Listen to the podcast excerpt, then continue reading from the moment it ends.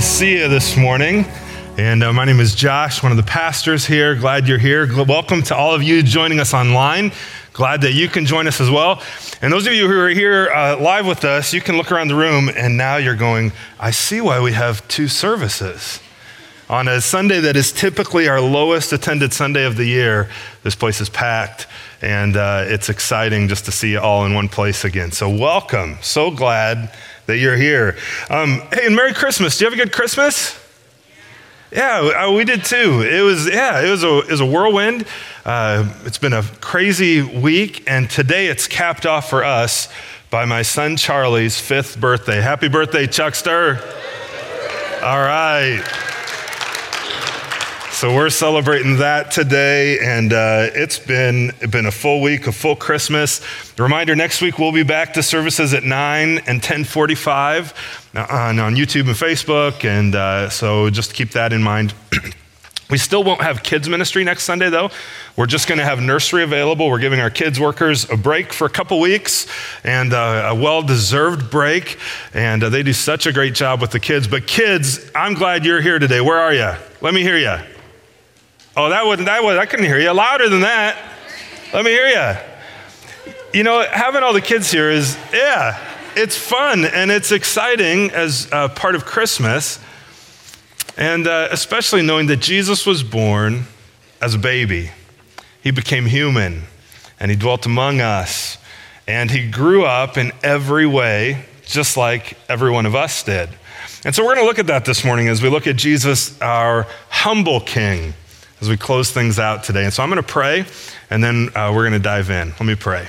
Father, thank you for Jesus. Thanks for your grace to us, your goodness, uh, your giving up uh, your rights and your privileges and your glory to come and live and dwell among us so that uh, we could be saved. Lord, thank you for Jesus. We pray all of this through him. Amen. Well, uh, in his recent book, uh, called Jesus, uh, pastor and author Max Lucado uh, wrote about some squirrels that lived outside of his office window. Here's what he writes He says, I'm watching a family of black tailed squirrels. I should be working on a Christmas message, but I can't focus. They're set on entertaining me. They scamper amid the roots of the trees just north of my office. We've been neighbors for three years now. They watch me peck at the keyboard, and I watch them store nuts and climb the tree trunk. We're mutually amused. I could watch them all day, he writes, and sometimes I do. But I've never considered becoming one of them. The squirrel world, it holds no appeal to me. Who wants to sleep next to a hairy rodent with beady eyes? Then he writes, he tells his wife, no comment, please. He says, uh, Give up the Rocky Mountains, bass fishing, weddings, and laughter for a hole in the ground and a diet of dirty nuts? Count me out. But count Jesus in. What a world that he left.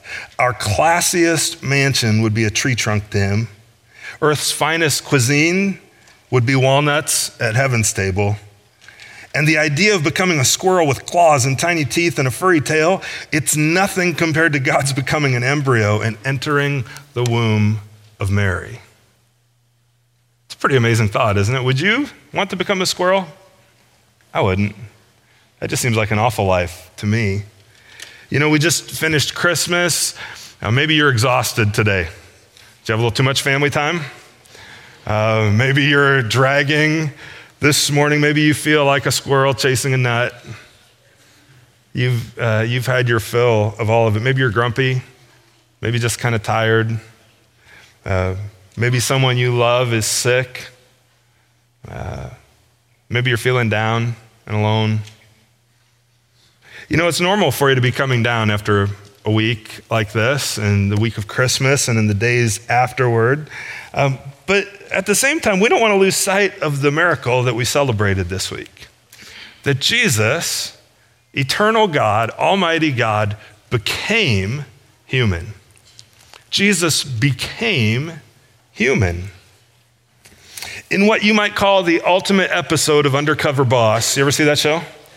Where, like, the guy who's in charge of the company comes down and is among all the people in his company. I mean, Jesus, the creator of the universe, comes and Uh, lives among us.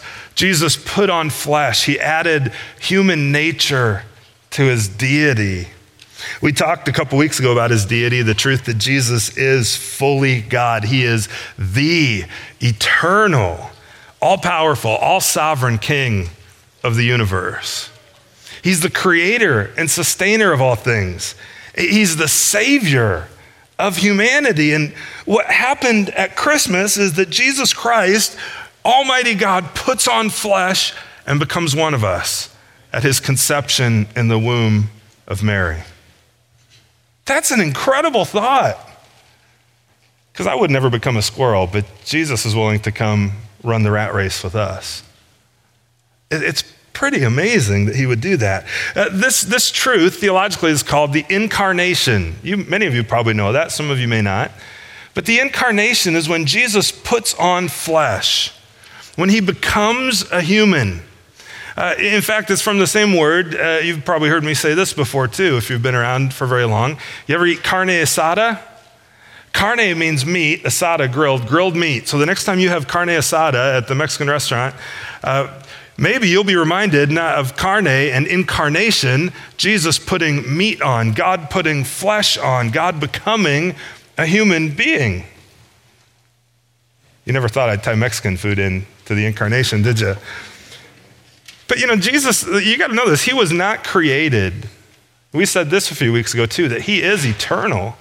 He's always existed. In fact, Jesus made this clear even in some of his own statements. In John 8 58, he said, uh, Truly, truly, I say to you, before Abraham was, I am.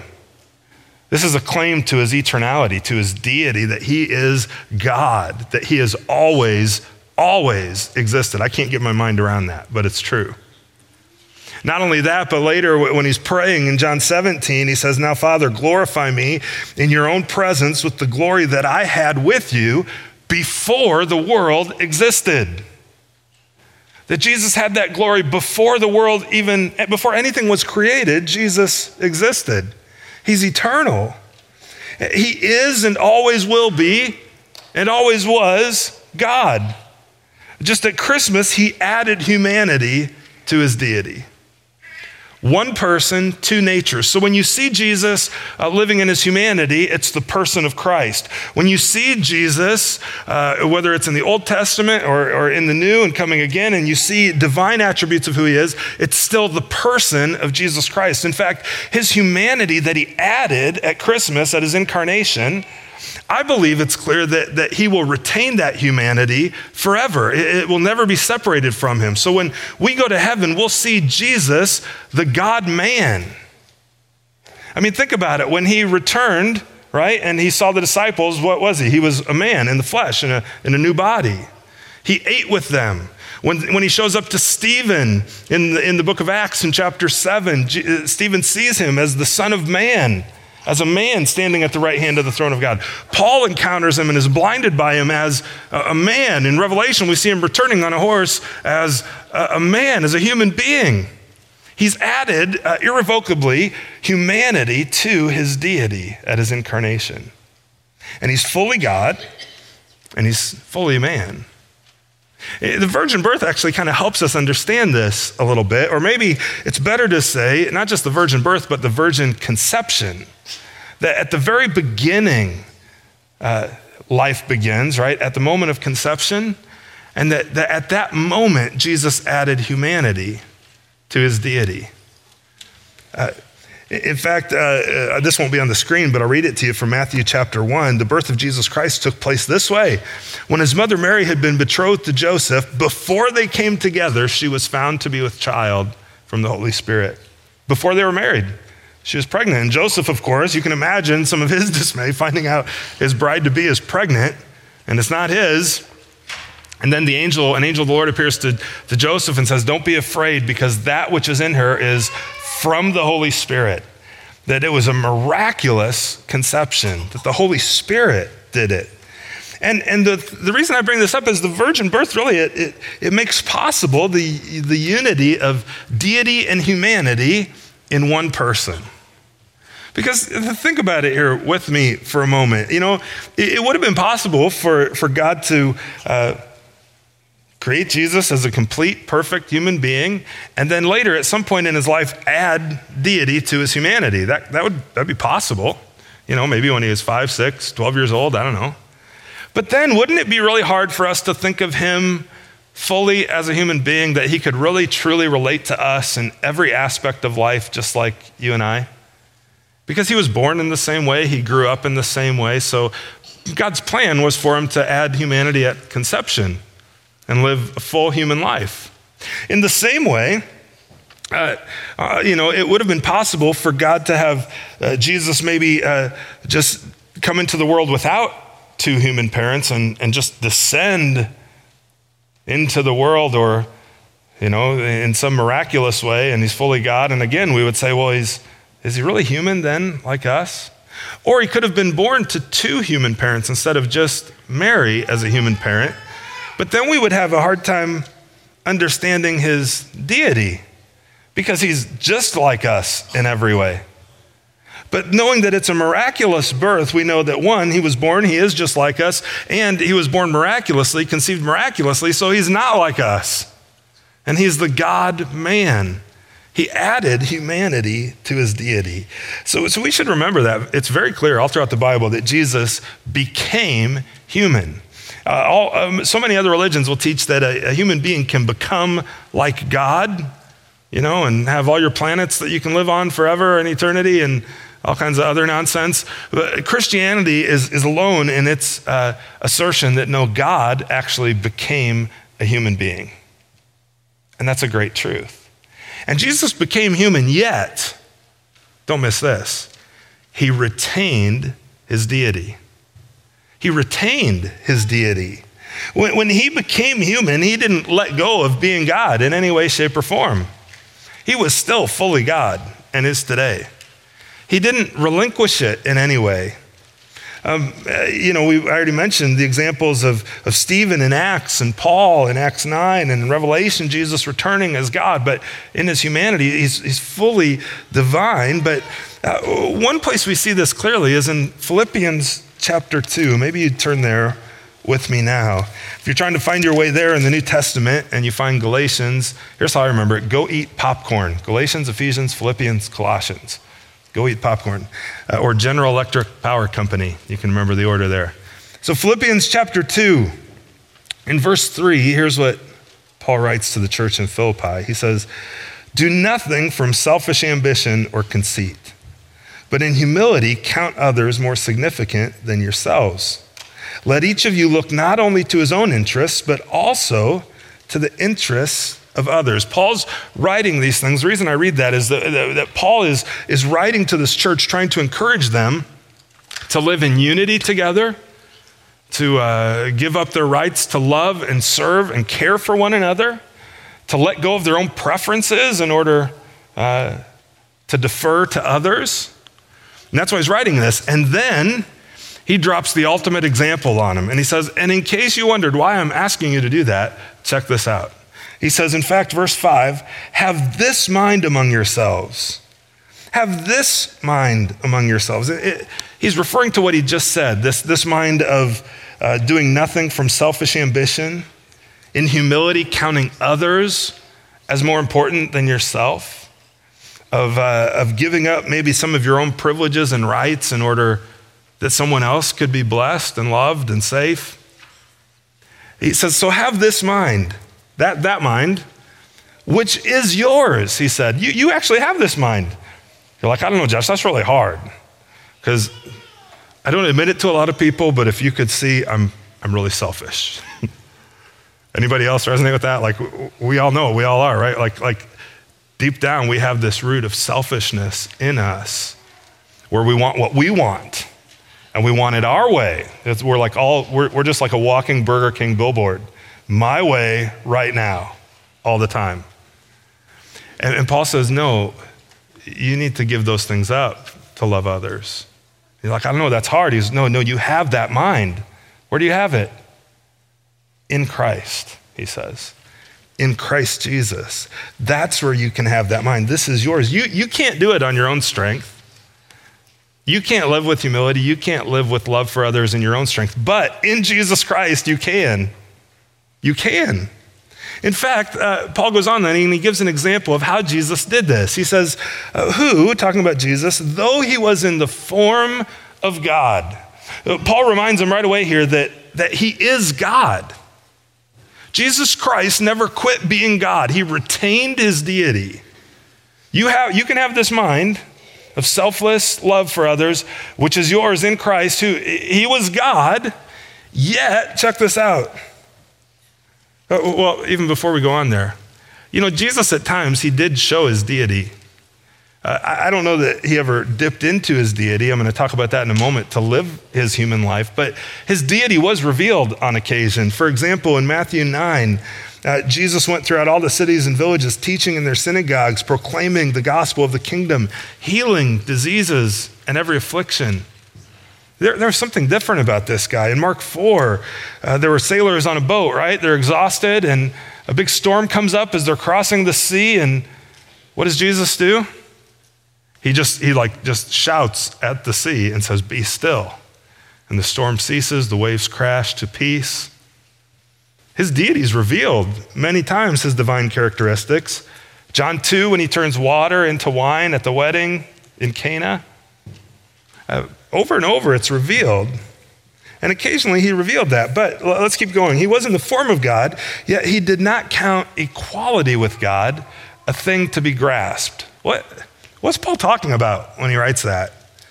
In other words, Jesus didn't imagine that his equality with God should have him hold on to his rights and his privileges at all costs. That's what it meant. It wasn't something to be grasped onto and held onto for dear life. Now, he never let go of his deity. That'd be heresy, right? But he did let go of his glory, of his privileges, of his rights. At any time, he could have asserted himself as God, but he chose not to. And Paul's saying, hey, you and I, we ought to have the same mind about ourselves. We may have the right to do something. We, we may have strong conviction about something, but when it's in the benefit of loving someone else, maybe I just need to relax a little bit and let that go and love them give up my rights. Uh, he had a mindset of service. So, Jesus, he, he did occasionally demonstrate his divine characteristics, but when he did, what I would challenge you, if you go read through him, every time he does, it's for the benefit of others. It's always for the benefit of others around him, not himself. See, he didn't count equality with God a thing to be grasped, but instead, verse 7, he emptied himself taking on the form of a servant, being born in the likeness of man. The word emptied here is a Greek word called kenosis. And it's translated, it means to empty or to, to totally disperse. I mean, to empty out. And so it's, it can be a little bit confusing. In fact, in the late 1800s into the early 1900s, there were a number of theologians, first in Germany and then in England, who uh, came up with this thing called the kenosis theory or kenotic theology that says that Jesus actually emptied himself of some of his divine attributes. Except that's the first time that was ever taught at that time in 1800 years of church history. And so, if that's the case, you got to go, hmm, I don't know about that. Um, Jesus actually didn't do that. that. That's not right. That's actually a heresy. But he did empty himself of his privileges and of his rights. It shouldn't be viewed as him giving up his divine attributes, just of simply putting others first. And Paul, by the way, he's saying then too, have this mind. So when he's telling us to, to love others and to give up some of our rights, he's not saying like just totally give up who you are. Don't give up your gifts, don't give up your abilities, don't give up uh, those sorts of things. He's just saying lay down maybe some of your privileges. Continue to be you, who God made you to be but love others in the process, just like Jesus did. Uh, he, he didn't, he just, it just empty just means he didn't continually avail himself of his divine privileges. In other words, he never, you know, I've said that before, he never pulled out his God card and said, hey, hold on a second, let me do this. He always, uh, He took the form of a servant. He was born in the likeness of men. Uh, friends, Jesus became human, yet retained his full deity while living fully in his humanity. Do you got that? Jesus became human, yet he retained all of his deity while living his life on this earth fully in his humanity. Uh, why does that matter? Well, uh, it matters because it makes him someone we can go to, someone who's relatable, somebody who knows and is like us, as the writer of Hebrews says, in every way. He lived fully in it, who can be our perfect substitute on the cross, who we can look to for an example of how to live life. See, verse 8, being found in human form. Paul's already said, found in the form of God. Now he's saying, found in human form, fully God, fully man. He humbled himself.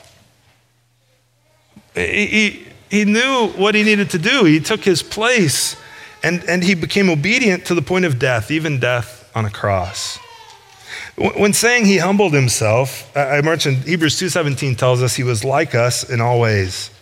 Uh, think about the, the truth of Jesus humbling himself to become a human being. He was conceived, he was born, uh, he, he partook of flesh, of our flesh and blood. Uh, he was circumcised. He increased in wisdom and stature. He wept. He hungered. He was thirsty. He slept. He became tired. He was a man of sorrows. He endured uh, suffering and indignities. He was scourged. He was nailed to the cross. He died. He lived a complete life. He was pierced in his side. He hurt. He bled. He was buried. He resurrected. He, he shared our humanity to be like us in every way. He added humanity to his deity. And it's so, it's so easy to see this. You see it quickly as you read through the New Testament and study it. And if Jesus didn't live fully in his humanity, he wouldn't have been, we wouldn't have known him as fully human. We would have said he was either less than human or more than human, but not fully human. Instead, he shared it. He was like us in every way. That's incredibly profound that Jesus became like us that he experienced life like we do. He experienced the Sunday after holidays being exhausted, wanting to sleep in. He knew what that was like. He experienced maybe having too much of family for a while. He knew what that was like. He experienced loneliness, he experienced heartache, he experienced, you name it, he experienced it. And uh, from the very first minute of his life to his last minutes on the cross, Jesus lived fully as a human being in every respect. Uh, think about this. Did, did Jesus ever make a mistake growing up? I heard a no. I heard a sure. I think he probably did. A mistake isn't necessarily a sin, right? His dad was a carpenter. Jesus grew in wisdom and knowledge, and we, we usually assume that he's a carpenter because his dad was. The Bible doesn't really say that he was, just says that he's the carpenter's son. And, and so, do you think he ever hit his thumb with a hammer? I bet he did, except he didn't swear after he hit his thumb. right? I mean, he, of course he made mistakes. He, he grew up, he skinned his knee. He was picked on on the playground, probably. He, he, knew what it was like to be picked last at recess and what it was like maybe to be picked first. He, he, he knew, knew what it was like to eat something you didn't really care for and those things that you did enjoy. He knew what it was like to feel love. He knew what it was like to feel sorrow. He knew what it was like to lose friends, to lose loved ones. In every respect, he was human, just like us. Now, when we, when we uh, think of him, sometimes we just we forget the fact that he was the humble king, that he was fully human. You know, this morning we got all the kids in here, and it, it's fun to hear all you guys because it's a reminder that at one point Jesus was your age. And he grew up just like you're growing up. And he probably made some noise at times. And that's good and okay. You know, uh, at this point, you maybe start to question this whole concept of his humanity and say, yeah, but what about Josh? You know, some of these things, and some things come to mind. For instance, what about Nathaniel? You know, Jesus, uh, uh, he, in John chapter 1, uh, Nathaniel comes up and he's like, How do you know me? Nathaniel asks, and Jesus says, I saw you while you were still under the fig tree before Philip called you. How did he know that? A handful of reasons, possibly, right? He, he, Jesus lived in that area. Maybe he had walked by him earlier in the day, saw him sitting there, knew who he was. But probably even more likely than that, the, the Holy Spirit would have worked through Jesus and maybe revealed that to him. Or what about his miracles that he performed? Uh, well, again, I, I believe that that's, we see others in the New Testament perform miracles besides Jesus. And when they do those, uh, we, we see them deferring glory not to themselves, but to Jesus. They say that these aren't works that we've done. This is the work of Jesus Christ through us doing these things. The Holy Spirit did that through them. See, when you become a Christian, the Holy Spirit actually comes to dwell and live within you. And if you want to know what the perfect spirit filled life looks like, look at Jesus because he too lived full of the Holy Spirit. Only you might think of it like a pipe, uh, like maybe an old uh, metal pipe that eventually gets kind of corroded and clogged up and uh, or maybe just a pipe in your bathroom that gets filled with hair and eventually you got to kind of clean it out because the water doesn't flow quite as good through it. Jesus had no sin. You and I, we're still sinful. He's cleansed us and made us new, and one day we'll be totally without sin, but we still uh, are living in this in between time where we do sin. And so, in a sense, like our pipe is clogged. and the Holy Spirit uh, is, is hindered and quenched at times, I believe, by our sin and the ways that He would long to work in our life. But in Jesus, there was no sin, so we see the Holy Spirit working perfectly, exactly how He desires. And if we want to know what the Spirit filled life looks like, we simply look at Jesus, right? We simply look at Him and we go, that's what it looks like to be filled with the Holy Spirit, to live like Jesus did. And so His miracles, His knowledge of Nathaniel, his knowledge of, of people's thoughts at times. I believe all of those are likely the Holy Spirit working perfectly through his humanity. And, and Jesus humbled himself, and the reason he humbled himself was for us, for you, and for me. Have you considered that? Uh, Isaiah says that unto us a child is born, unto us a son is given. God so loved the world that he gave his one and only Son. So whoever would believe in him would not perish but have eternal life. Uh, Jesus did this for you and for me. In fact, I want to read to you from a parable that maybe you haven't thought about in this way before. Matthew chapter 13, uh, Jesus is teaching in parables, and he says this The kingdom of heaven is like treasure hidden in a field, which a man found and he covered up. Then in his joy, he goes and he sells all that he has to buy that field. The next couple verses, you won't see these, but it continues. Again, he says, The kingdom of heaven is like a merchant in search of fine pearls, who, on finding one pearl of great value, went and sold all that he had and bought it. Now, if you ask most people what this parable, these parables mean, uh, often uh, They'll say, well, uh, it's about the kingdom of God. It is worth everything, right? And we should be willing to give up everything to attain Jesus' kingdom. And, and I think that's true, right? That is true. We, we are. I mean, it's worth more than anything else Jesus' kingdom is. But uh, can you give up everything and actually purchase the kingdom of God? Probably not. Uh, Perhaps we have it backwards. And again, I wouldn't die for this, but I think there's a good possibility we have this backwards. Because when you look at the context of Matthew chapter 13, all of the parables before this one and the parables after these, the man in the parable is God. The man in the parable is God. So, for example, the parable of the sower, the parable of the weeds, the parable of the mustard seed. The man in those parables is God. Yet suddenly, when we get to verse 44, we say, uh, The man here, though, no, that's us. that's us. I don't know. If I look at context, I've got to say maybe We have it backwards.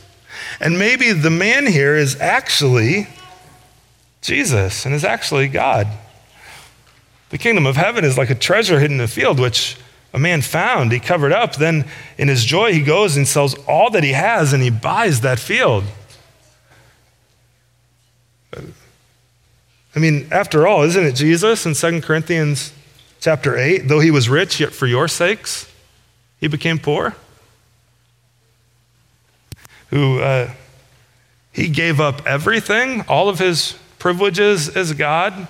He emptied himself, he humbled himself to live and dwell among us. Being in the very nature God didn't consider equality with God something to be grasped, but made himself nothing, became obedient even unto death on a cross, so that he might redeem us and bring us into his kingdom. I think it's somewhat likely that the man in that parable who sells everything to get the treasure is God, and the treasure is his people. That he humbled himself for you. That he came and lived in his humanity for you and for me.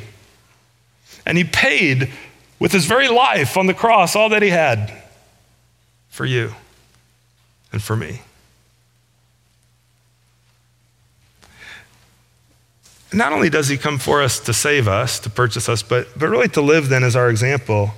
You know, if, if you haven't trusted Jesus, I would just encourage you to trust him. And if you have, uh, let me encourage you that, that he's the perfect example of the spirit filled life, and we can look to him as our humble king, our approachable king, the one we can go to and actually shows us how to live life.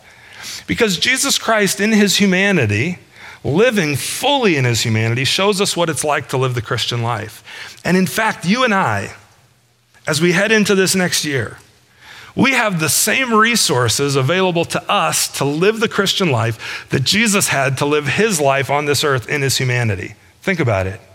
Jesus had and relied upon fully the Spirit of God. He, he was full of the Holy Spirit. He, he, was conceived by the Spirit, anointed by the Spirit, filled with the Spirit, sealed by the Spirit, led by the Spirit, rejoiced in the Spirit, performed miracles by the power of the Spirit, and was raised by the Holy Spirit. He lived his life fully dependent on the Holy Spirit. Well, guess what? When you become a Christian, you have the Holy Spirit. Jesus sent the Holy Spirit to be your, what did he call him? Do you remember what did Jesus call the Spirit? The helper. And he said, The helper, it'll actually be better for you that I leave, he tells his disciples. And if the helper, if he comes to live in you, uh, it'll be better for you than me being here in the flesh on the earth. And so you and I, we have the helper to rely upon, just like Jesus did. He showed us how to do it.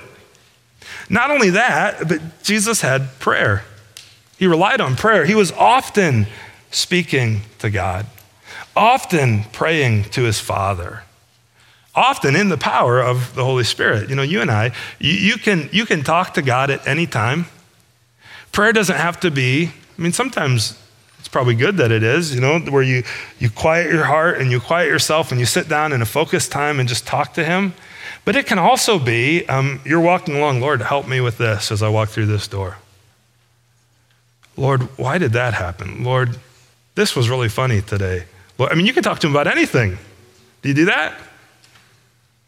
Do you, do you laugh, in a sense, when you talk to him? Tell him things you find humorous, tell him things you find hard, tell him things you find joyful, tell him things that you need, maybe just that you want. He's your friend.